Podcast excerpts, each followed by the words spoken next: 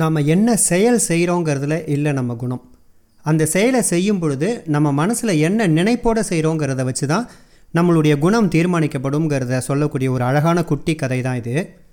ஒரு தெரு வழியாக பிச்சைக்காரன் ஒருத்தன் வந்துட்டு இருந்தானா அவன் ஒரு வீட்டு வாசலில் போயிட்டு பிச்சை கேட்கும்போது ஒரு பாத்திரம் நிறைய அரிசியும் தன்னுடைய குழந்தையும் தூக்கிட்டு வந்த ஒரு அம்மா அந்த குழந்தையோட கையால் அரிசி எடுத்து போட சொன்னாலாம் பிச்சைக்காரனுக்கு.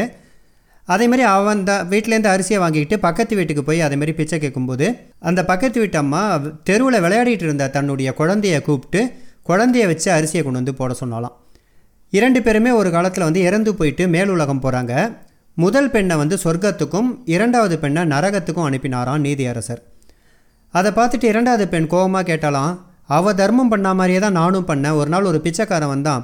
அவள் வந்து தன்னுடைய குழந்தையோட கையால் பிச்சை இட்டா. அதே மாதிரி நானும் தெருவில் விளையாடிட்டு இருந்த என்னுடைய குழந்தையை கூப்பிட்டு அவனுடைய கையால் தான் ஒரு பிச்சைக்காரனுக்கு பிச்சை போட்டேன். அப்போ நான் மட்டும் ஏன் நரகத்துக்கு போனோம் அப்படின்னோடனே அந்த கடவுள் வந்து சிரிச்சுக்கிட்டே சொன்னாராம் முதல் குழந்தையோட அம்மா வந்து தன்னுடைய குழந்தைக்கு அந்த தானத்தால் ஏற்படக்கூடிய புண்ணியம் கிடைக்கணுங்கிற நல்ல எண்ணத்தோடு அதை போல் செஞ்சா.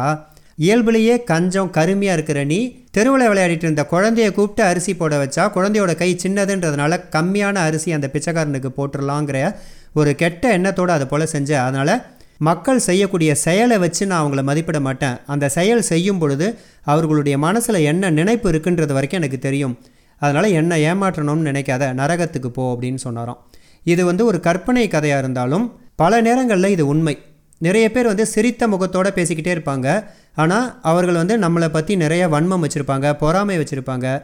ஆனால் நம்மக்கிட்ட கடுகடுன்னு இருக்கக்கூடிய நம்மளுடைய நிறைய நண்பர்கள் வந்து நிஜமாகவே நமக்கு நல்லது நினைப்பாங்கங்கிற ஒரு தத்துவத்தின் அடிப்படையில் இந்த கதையை கேட்கும்போது ஒரு அருமையான தத்துவ கதை. நன்றி.